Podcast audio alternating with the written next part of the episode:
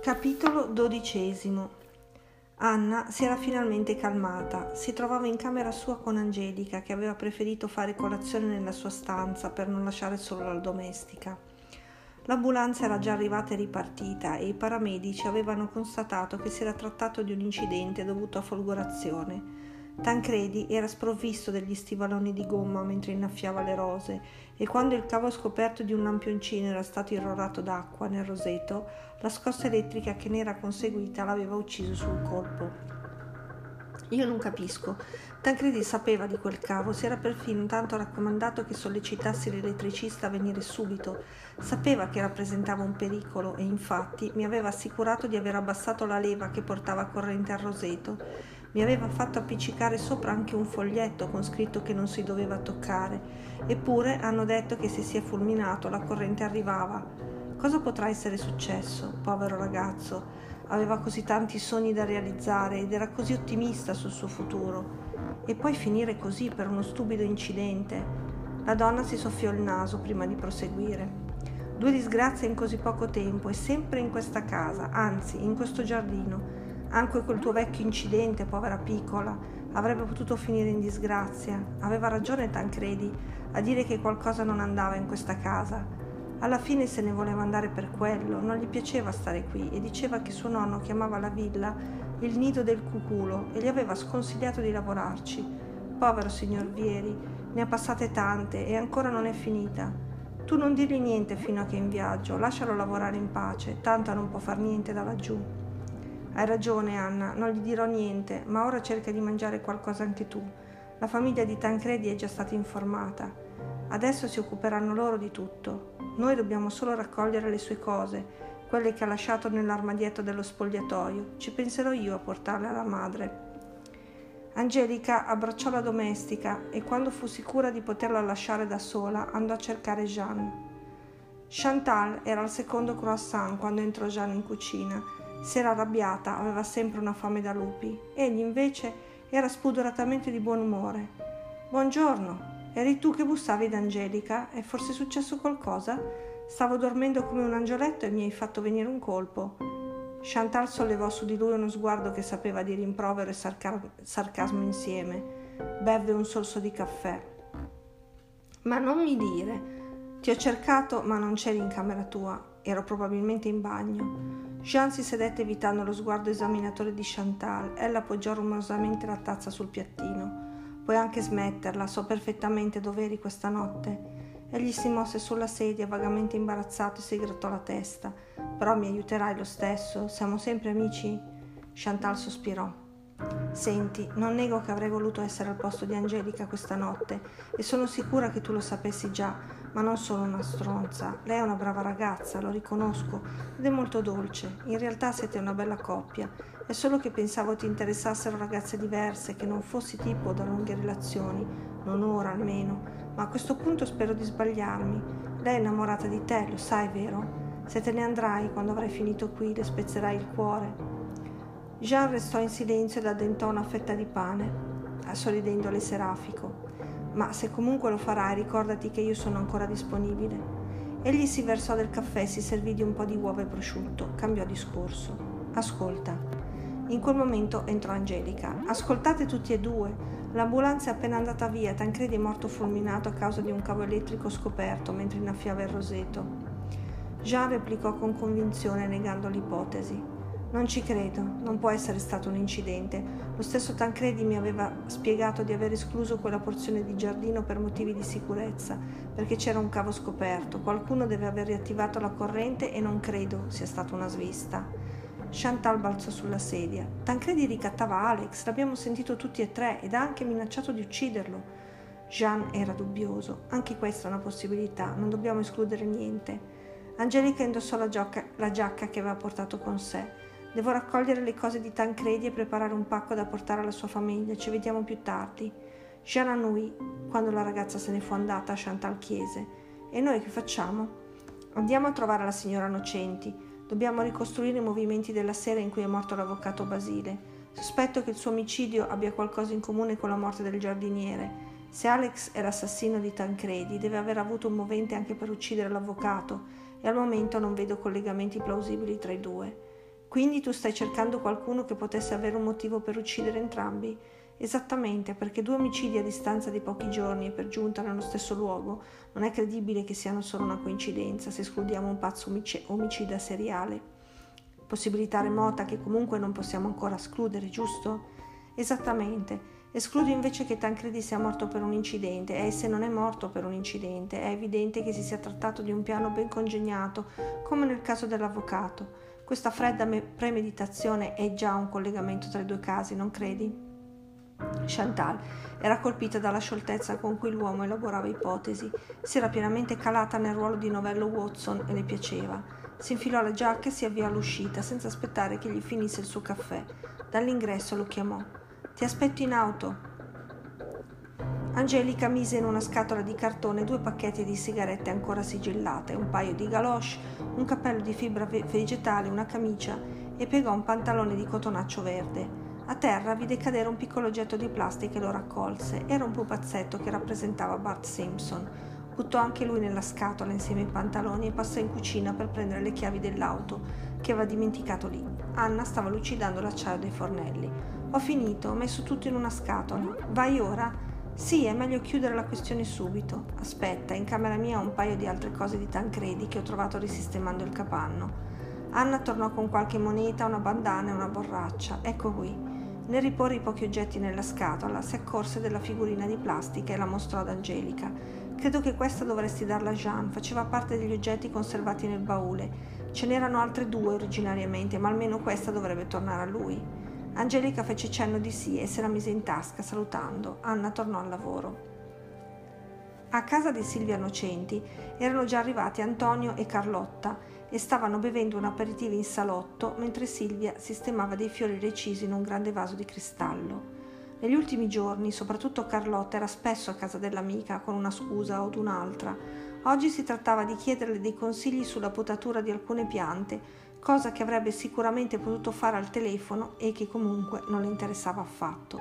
Ma Silvia finse di non avvedersene. La sua compagnia in fondo le faceva piacere i due convenuti erano già stati informati che la morte di Salvo non fosse del tutto naturale e che si sospettasse fosse stato avvelenato con dello stramonio. Antonio sembrava particolarmente eccitato dalla notizia. Ma lo stramonio dà dei sintomi abbastanza riconoscibili, vertigini per esempio, soprattutto in innalzamento della temperatura corporea. La persona intossicata sente moltissimo caldo ma non riesce a sudare perché il veleno inibisce la sudorazione. Silvia, che gli dava le spalle in quel momento, si voltò. Ma certo, mi sembrava ci fosse qualcosa di anomalo quella sera. Salvo continuava a ripetere di avere molto caldo, ma non sudava, gli girava la testa, tutto con bacia. Carlotta era visibilmente scossa. Ma chi? Chi potrebbe aver pianificato la morte di Salvo e per quale motivo? La domanda rimase sospesa nell'aria perché il campanello della porta trillò. Silvia aprì e Jeanne Chantal a Jeanne Chantal che spontaneamente si presentò agli sconosciuti amici della signora Nocenti. Mia nipote non è venuta con voi? La ragazza si premurò di illustrare in poche parole la situazione. Silvia rimase letteralmente a bocca aperta. Un altro incidente in giardino. Il giardiniere, fulminato. Jean completò il quadro. Non crediamo sia stato un incidente. Qualcuno ha riacceso le luci del roseto che per ragioni di sicurezza lo stesso Tancredi aveva escluso dal circuito del crepuscolare. È stato un cavo scoperto a fulminarlo. Silvia annui lentamente, preoccupata. Capisco. Immagino che tu stia pensando quindi che la morte di Tancredi e quella di Salvo siano in qualche modo collegate, se sei venuto personalmente a dirmelo. Esattamente, collegate tra loro e dalla villa, e se non direttamente ai suoi abitanti, sicuramente a coloro che la frequentano spesso. Ecco perché siamo qui, siamo venuti a chiederti di raccontarci per filo e per segno quello che ricordi di quella sera. Silvia fece accomodare i ragazzi in salotto e si sedette di fronte a loro. Carlotta, aiutami anche tu che c'eri. Dunque, Salvo arrivò in ritardo, era in affanno e pensai che fosse arrivato di corsa, direttamente da un appuntamento. Ma, fu- ma ora, forse... In ogni caso, non era elegante come al solito e mi sembrò strano che fosse andato a Firenze vestito come per una passeggiata nei campi. Comunque, non mangiò quasi nulla a cena Continuava a lamentarsi di avere caldo e si tamponava la fronte, ma non c'era traccia di sudore, quindi pensai che fingesse per attirare la mia attenzione. Poi Alessandro si mise a suonare il violoncello e io l'accompagnai al piano. Il nostro piccolo recital familiare durò circa una mezz'ora e in quel lasso di tempo persi d'occhio la situazione degli ospiti che si muovevano a turno tra il giardino e la casa. Carlotta si sentì allora chiamata in causa e corse in aiuto dell'amica. Io ricordo piuttosto bene di essere stata quasi sempre in giardino a parlare al telefono quella sera. Sono uscita un paio di volte anche durante la cena. La solita discussione con Leonardo, ero parecchio seccata e non volevo proprio dargliela vinta. Ricordo che Salvo era piuttosto nervoso e forse per quello era sempre attaccato a quella pipa a fumare. I due professori hanno trascorso quasi tutto il tempo appiccicati a Vieri. Solo una volta il più giovane tra loro è uscito per fumare un sigaro, ma è rientrato quasi subito. Ad un certo punto Vieri ci ha riaggiunti con Anna al seguito, che portava il caffè e un amaro per tutti. A quel punto è arrivato anche Alessandro, mentre tu hai iniziato a suonare il piano col motivetto che cantava Doris Day, che sarà, sarà. Sì, questo lo ricordo, e poi mi interruppi quando Anna iniziò a gridare. A quel punto corsi in giardino e Salvo era per terra, di schiena, con gli occhi spalancati. Gli occhi di Silvia erano lucidi ed arrossati. Jean si sentì in colpa per quello che stava per chiederle. Lo so che ti sarà difficile ripensarci, ma ricordi quello che hai visto uscendo, intendo la posizione delle persone in giardino. Silvia prese fiato. Allora, Anna era in piedi, poco distante da me, si era portata le mani sulle guance e gridava ancora. Carlotta si intromise. Io ero accovacciata davanti a lei a raccogliere il vassoio e le tazzine che le erano cadute di mano. I due professori sono spuntati subito dopo da una zona imprecisata del giardino e hanno cercato di calmare Anna. Silvia continuò. Credo arrivassero dalla cucina attraverso il giardino, probabilmente erano andati a complimentarsi con lo chef. Mi avevano detto fosse loro intenzione. Mancavano ancora due persone all'appello e Jeanne incalzò Silvia perché proseguisse. Vieri e Alex erano ai lati di Salvo. Vieri aveva un orecchio appoggiato al suo petto e Alex gli aveva messo due dita sotto la gola per sentire il battito. Entrambi mi guardarono scuotendo la testa e capì che Salvo. Ed io corsi da lui, mi inginocchiai al posto di Alex. La donna singhiozzò e si coprì gli occhi con le mani. Chantal fece cenno a Jean che era arrivato il momento di tacere e mise un braccio intorno alle spalle di Silvia, sedendosi accanto a lei. Antonio chiese a Jean di parlargli in privato. Senta, a questo punto è bene che sappia che Salvo era anche il mio avvocato e si stava occupando di una cosa delicata per me ho dei vicini, fratelli pardi, che si stanno mangiando la mia terra spostando i picchetti dei confini. In realtà è una storia vecchia iniziata già con il padre, ma i figli sono dei violenti attaccabrighe che mi hanno minacciato più volte e mi hanno procurato anche diversi danni per ripicca. Salvo aveva mandato loro una diffida poco prima della sua morte. Io credo che siano stati loro ad ammazzarlo, o almeno che possano essere i mandanti dell'omicidio. Che tipo di danni le hanno fatto i pardi? Stupidaggini, bambinate, tipo chiudermi un canale d'acqua o riempirmi il pozzo di rifiuti, e poi naturalmente scritte oscene sui muri delle stalle, cose del genere. Se le cose stanno così, questi fratelli non mi sembrano tipi da organizzare una cosa tanto raffinata come l'avvelenamento con dello stramonio, e comunque non avrebbero potuto sostituire il tabacco da pipa di salvo per ben due volte senza l'aiuto di un complice. Jean aveva un'ultima domanda per Carlotta mentre l'uomo cercava di rielaborare il suo ragionamento. Lei è stata quasi tutta la sera in giardino, ha detto. Sì. Ha notato qualcosa di strano? Qualcosa che si aspettava di non vedere quella sera o sentito rumori, frusci nelle zone più buie del giardino?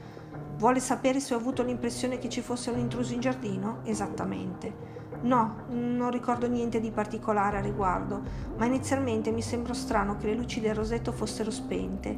Poi però per qualche minuto si illuminarono e si spensero di nuovo. Ricordo che lo dissi a Vieri e mi rispose che c'era un guasto del circuito elettrico che sarebbe stato riparato di lì a poco. Va bene, grazie mille. Credo di avere raccolto tutte le informazioni che mi servivano. Non ha preso appunti però. Ho una memoria abbastanza buona, ma mi scriverò tutto appena arrivo a casa. Jean si era già avvicinato all'ingresso, Chantal lo raggiunse e insieme salutarono i presenti. Aprendo la porta, il giovane si voltò ancora una volta. Un'ultimissima domanda, Silvia. Ti ricordi su che lato di salvo si trovavano tuo fratello e Alessandro? Sì, Vieri era a destra e Alessandro a sinistra. Grazie mille, Silvia, e scusaci per il disco- disturbo. Nessun disturbo, Jean. Salutami Angelica. Arrivederci, Chantal. Lo sguardo di Jean in auto era grave. Era chiaramente impegnato in una profonda riflessione e sembrava preoccupato. La ragazza accanto a lui capì che avrebbe dovuto lasciarlo tranquillo lungo la strada del ritorno. Nel parcheggio del bed and breakfast Jean spense il motore ma non scese dall'auto. Vedendolo esitante, Chantal decise di rimanere con lui ed aspettare che condividesse i suoi pensieri. Dopo alcuni minuti, l'uomo finalmente si girò verso di lei e le parlò. Allora, le cose stanno così. Escludendo me stesso e Angelica, che non è mai uscita in giardino, gli anziani professori, che normalmente non frequentano la villa, e il cuoco, che non è mai uscito dalla cucina, le persone presenti che più facilmente avrebbero potuto avvicinarsi prima e dopo la cena per sostituire ben due volte il tabacco sono solo tre, Silvia Viene Innocenti e Alessandro Martini. Di queste tre persone però solo due avrebbero avuto accesso all'impianto elettrico della villa in più occasioni ultimamente, e cioè almeno la notte in cui morì l'avvocato Basile, quando sia la signora Carlotta che io ricordiamo di aver visto accendersi la luce nel roseto, e ieri notte. Nello specifico, Vieri Innocenti e Alex. Chantal sentì un campanello suonarle in testa. Alex era ricattato da Tancredi e io so anche perché. Jean la incoraggiò a proseguire. Ho sorpreso Anne e Alex a litigare. Non ho sentito l'intera discussione, ma parlavano di Tancredi e da quello che dicevano era chiaro che i due abbiano una relazione e che fosse questa l'oggetto del ricatto. Quindi Anna potrebbe anche essere una sua complice. Jean non sembrò sorpreso. Ma certo, le cose tornano a Alex e Anna.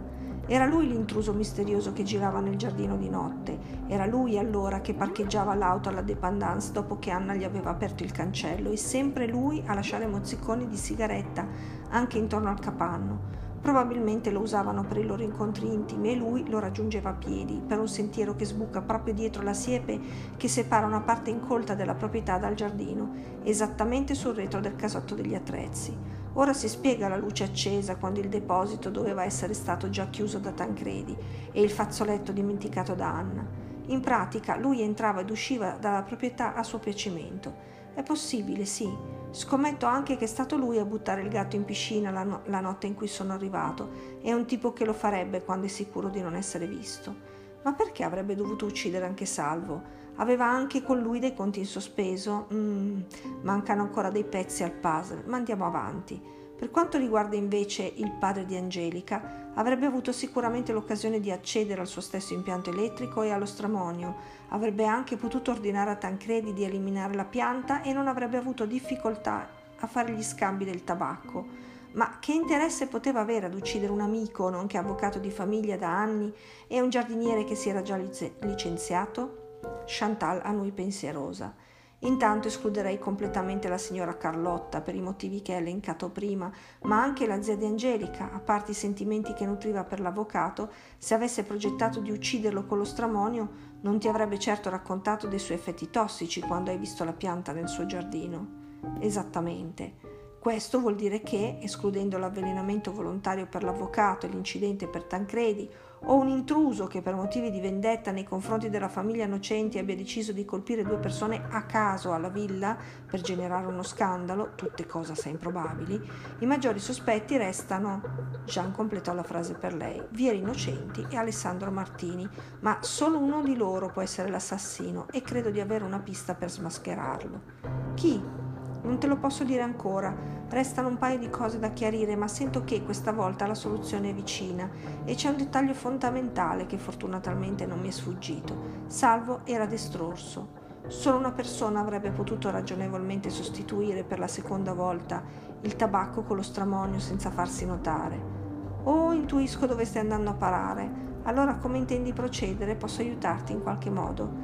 Te lo stavo per chiedere. Per prima cosa ho bisogno che tu mi dia una mano, ma senza che nessuno sappia che lo stai facendo. Jeanne e Chantal rimasero ancora alcuni minuti in auto a complottare, prima di rientrare finalmente in casa e dirigersi in silenzio alle rispettive stanze. Ad una finestra del primo piano, delle tende si richiusero su una figura in piedi, in una stanza solitamente vuota. Aveva fame, la luce proveniente dall'esterno le diceva che doveva essere mattino inoltrato, ma l'anziana che si prendeva cura di lei non era ancora arrivata a portarle la colazione. Si alzò dal letto e si avvicinò all'unico specchio della stanza, appesa sopra un lavandino consumato dal tempo e da polveri abrasive. Non ricordava più l'ultima volta che si era truccata a quello specchio, sicuramente moltissimi mesi prima, tanto non veniva mai nessuno a trovarla. I suoi capelli non erano più lucidi e del colore di un tempo, avrebbe forse dovuto tingerli, ma anche quello, a che pro, se tanto non vedeva mai nessuno? Aveva smesso di aspettare anche lui, quindi perché cercare di essere carina come una volta? Eppure non riusciva a smettere di pensare a suo figlio, o forse era una figlia. Non riusciva a ricordare bene. L'aveva chiesto alla vecchia, ma lei non sapeva niente. Sapeva soltanto quando portargli i pasti e quali medicine dovesse prendere, niente di più. Dormiva nella stanza accanto, si alzava presto, la svegliava per le medicine del mattino e poi usciva, dopo averle preparato la colazione. Diceva che chi- la chiudeva in casa per la sua sicurezza, perché uscendo non si perdesse, perché la sua memoria non era buona e le sarebbero venuti attacchi di panico. Chissà se era vero. Quella, me- quella mattina però non l'aveva svegliata e non le aveva portato neppure le medicine, forse stava ancora dormendo e sarebbe toccato a lei svegliarla. La donna aprì allora la porta e bussò a quella vicina. Nessuna risposta e nessun rumore. Abbassò lentamente la maniglia ed entrò nella piccola stanza. Sul letto di traverso giaceva la vecchia badante, ancora vestita con gli abiti del giorno prima. La bocca era spalancata e gli occhi vitrei. Un probabile infarto l'aveva stroncata prima che potesse chiedere aiuto. La donna più giovane si lasciò scivolare ai suoi piedi, le strinse le mani fredde e si chiese cosa mai avrebbe fatto e come sarebbe sopravvissuta. Angelica era seduta nel salottino della stanza della madre. Si era chiusa dentro a chiave, era furente. Non solo Jean l'aveva lasciata sola per ore, dopo una notte che per lei rappresentava un momento unico e magico nella sua vita, ma era rimasta era rimasto anche in auto con Chantal per ben 15 minuti prima di rientrare in casa. Aveva per caso già i piedi in due scarpe? Cosa c'era di tanto importante da discutere in segreto che lei non dovesse sentire?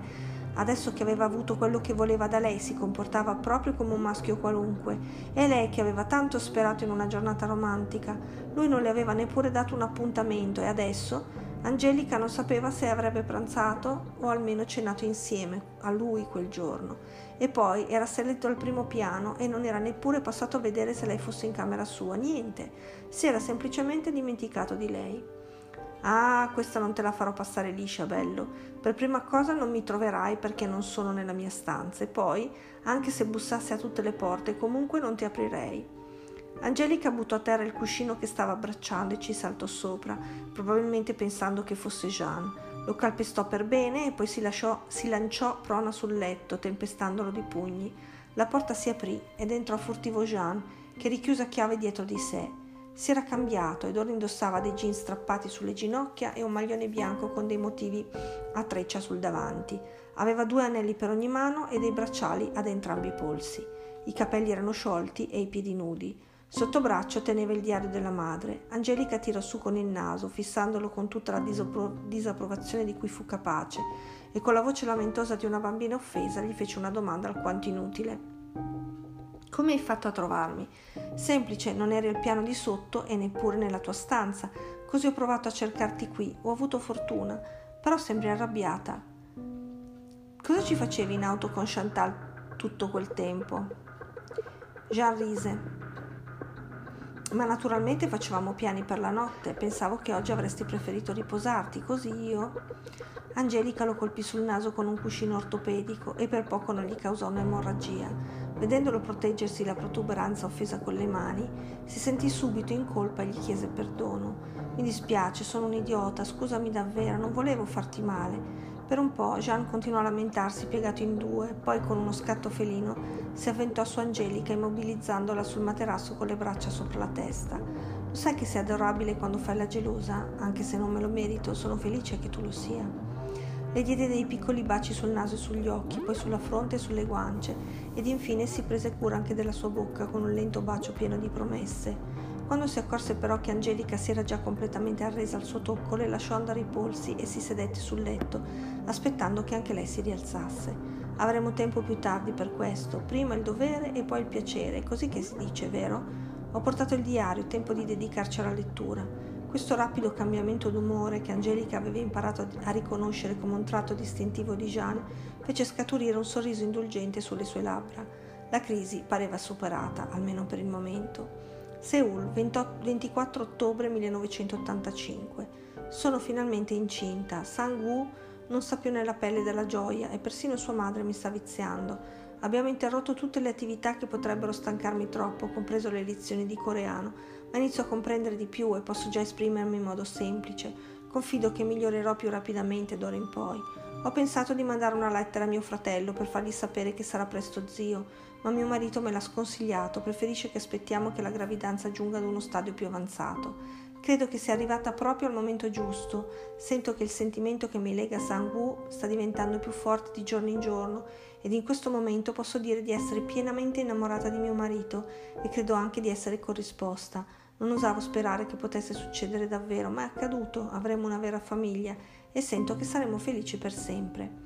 Mentre Jean leggeva, accovacciato ai piedi di una poltroncina, Angelica gli sedeva alle spalle e gli intrecciava i capelli. Egli smise di leggere e lasciò andare indietro la testa per appoggiarla sulle gambe incrociate di lei. Ella si chinò per un attimo su di lui, giusto il tempo di schioccargli un bacio sulle labbra. Vai avanti, pigrone. Jean si tolse gli occhiali e si massaggiò il ponte del naso, poi si guardò l'orologio al polso. Dopo mi preparerai qualcosa di buono da mangiare? Certo. Allora continuo, ma non toccarmi più i capelli o mi verranno strani pensieri. Angelica lo scostò da sé, sospingendolo verso un'altra poltrona. Forza, siediti lì da bravo.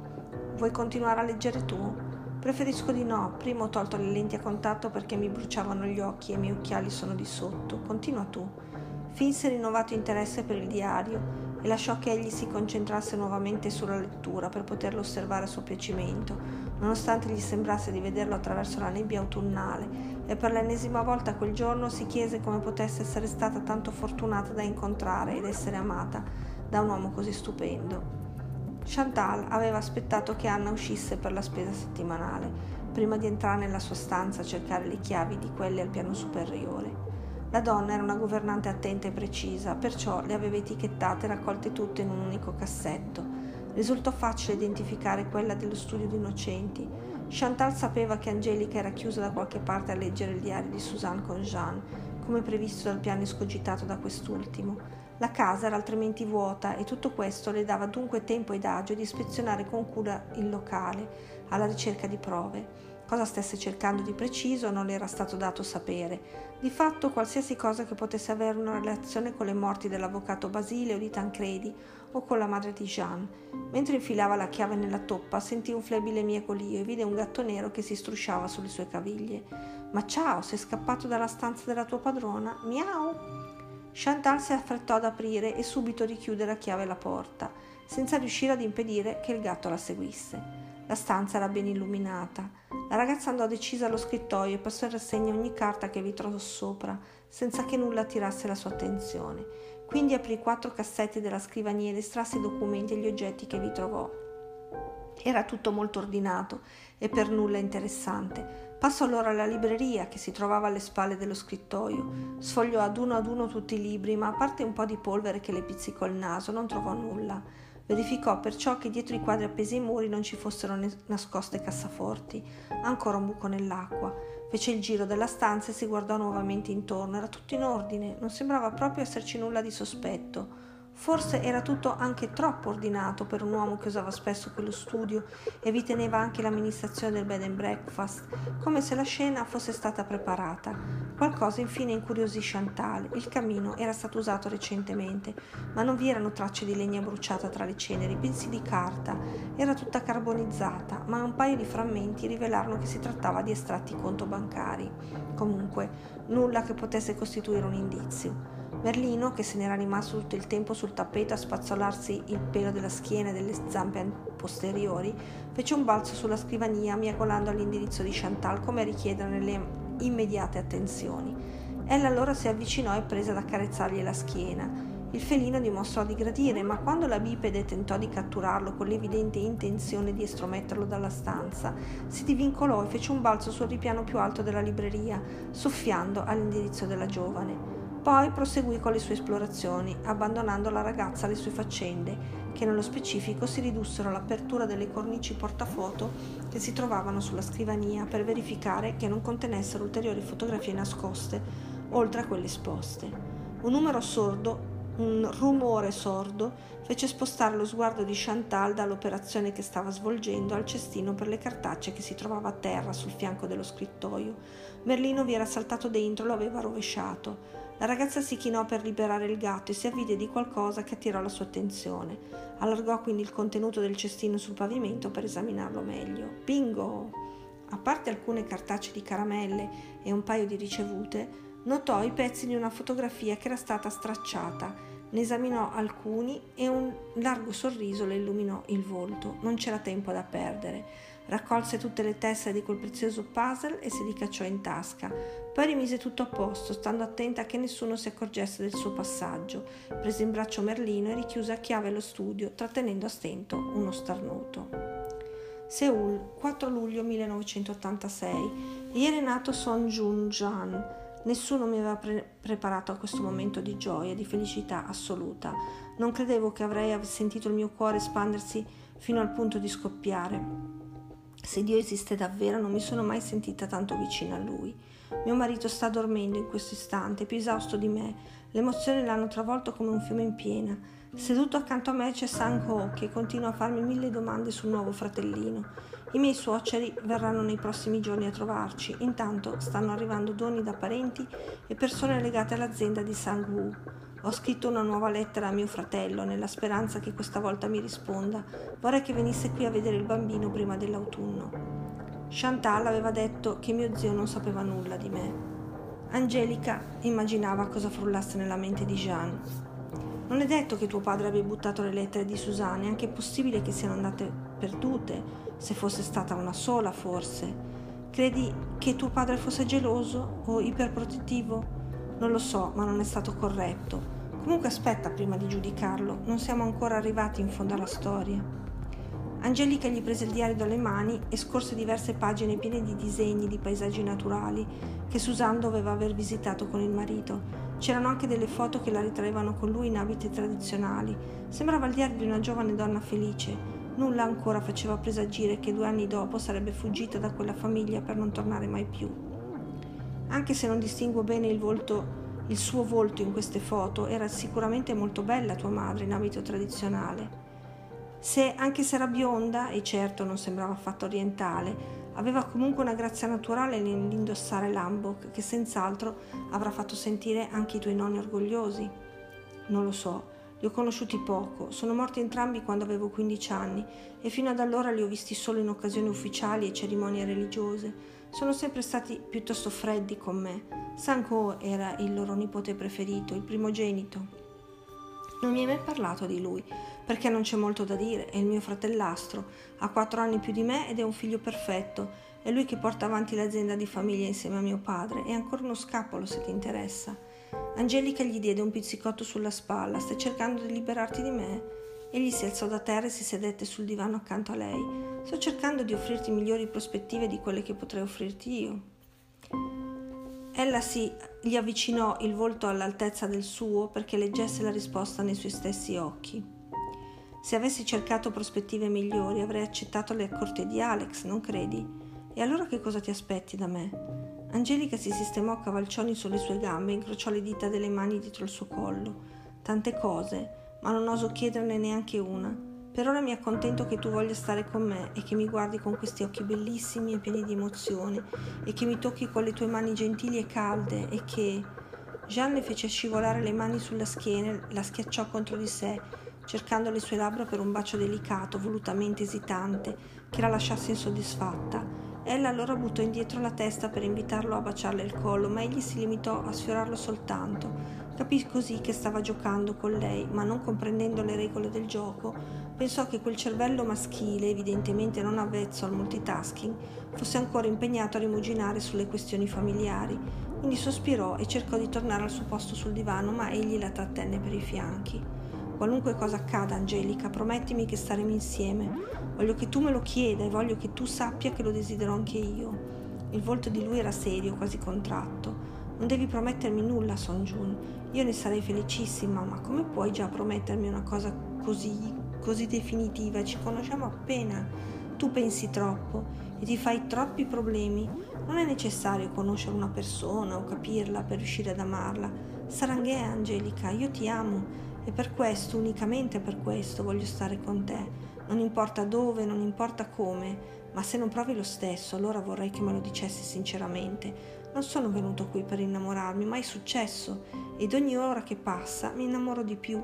Ho bisogno adesso di sapere perché tra un giorno o due potrei arrivare ad un punto di non ritorno e separarmi da te diventerebbe molto, troppo difficile. In tutta risposta Angelica si portò le mani alla bocca, visibilmente commossa, annuendo. Ma certo che provo lo stesso sentimento. Sono solo una stupida che non avrebbe mai osato sperare tanto. Mi sembrava già un regalo immenso poter fingere di essere la tua ragazza fino a che non fossi ripartito. Jean rise di una risata liberatoria che spazzò via tutta la tensione accumulata nelle ultime ore. La tirò nuovamente su di sé, questa volta dedicandole un bacio lungo e passionale. Poi allontanò per guardarle in volto, rise ancora. Sei proprio un'adorabile sciocca. Dopo una lunga pausa, che richiese anche una doccia e un pranzo veloce a base di nudeli istantanei prelevati dalla scorta di Anna, Angelica si ricordò che aveva lasciato nella tasca del suo giaccone la figurina di plastica rinvenuta tra gli oggetti di Suzanne, che Tancredi aveva tenuto per sé. Prima di, prima di dimenticarmelo di nuovo, te la vado a prendere subito. Jeanne aveva finalmente l'occasione che aspettava per cercare Chantal e chiederle conto della sua perquisizione. Fai con calma, intanto vado a prendermi un caffè di sotto. Angelica gli mandò un bacio al volo sulla porta e lo lasciò solo. Egli andò quindi a bussare furtivamente alla porta di Chantal e quando ella rispose la invitò ad incontrarlo in cucina. Poco istanti dopo la ragazza lo raggiunse mentre si stava versando dell'acqua calda in una tazza dove aveva appena vuotato una bustina di caffè istantaneo. Chantal aveva stampata in volto la soddisfazione di chi ha compiuto con successo una missione delicata. Vuota subito il sacco, tu hai trovato sicuramente qualcosa. Chantal restò muta, ma da dietro la schiena allungò un braccio verso di lui, mostrandogli il retro di una foto strappata e poi ricomposta con l'ausilio di nastro adesivo trasparente. Cos'è? Chantal sorrise orgogliosa. Dimmelo tu. Posò la foto sul tavolo e gli diede alcuni secondi per metterla a fuoco ed assorbire il colpo. Infine lui sollevò lo sguardo su di lei. Emozioni contrastanti animavano i suoi occhi. La soluzione del mistero era vicina, ma probabilmente non era quella che Jeanne avrebbe voluto scoprire.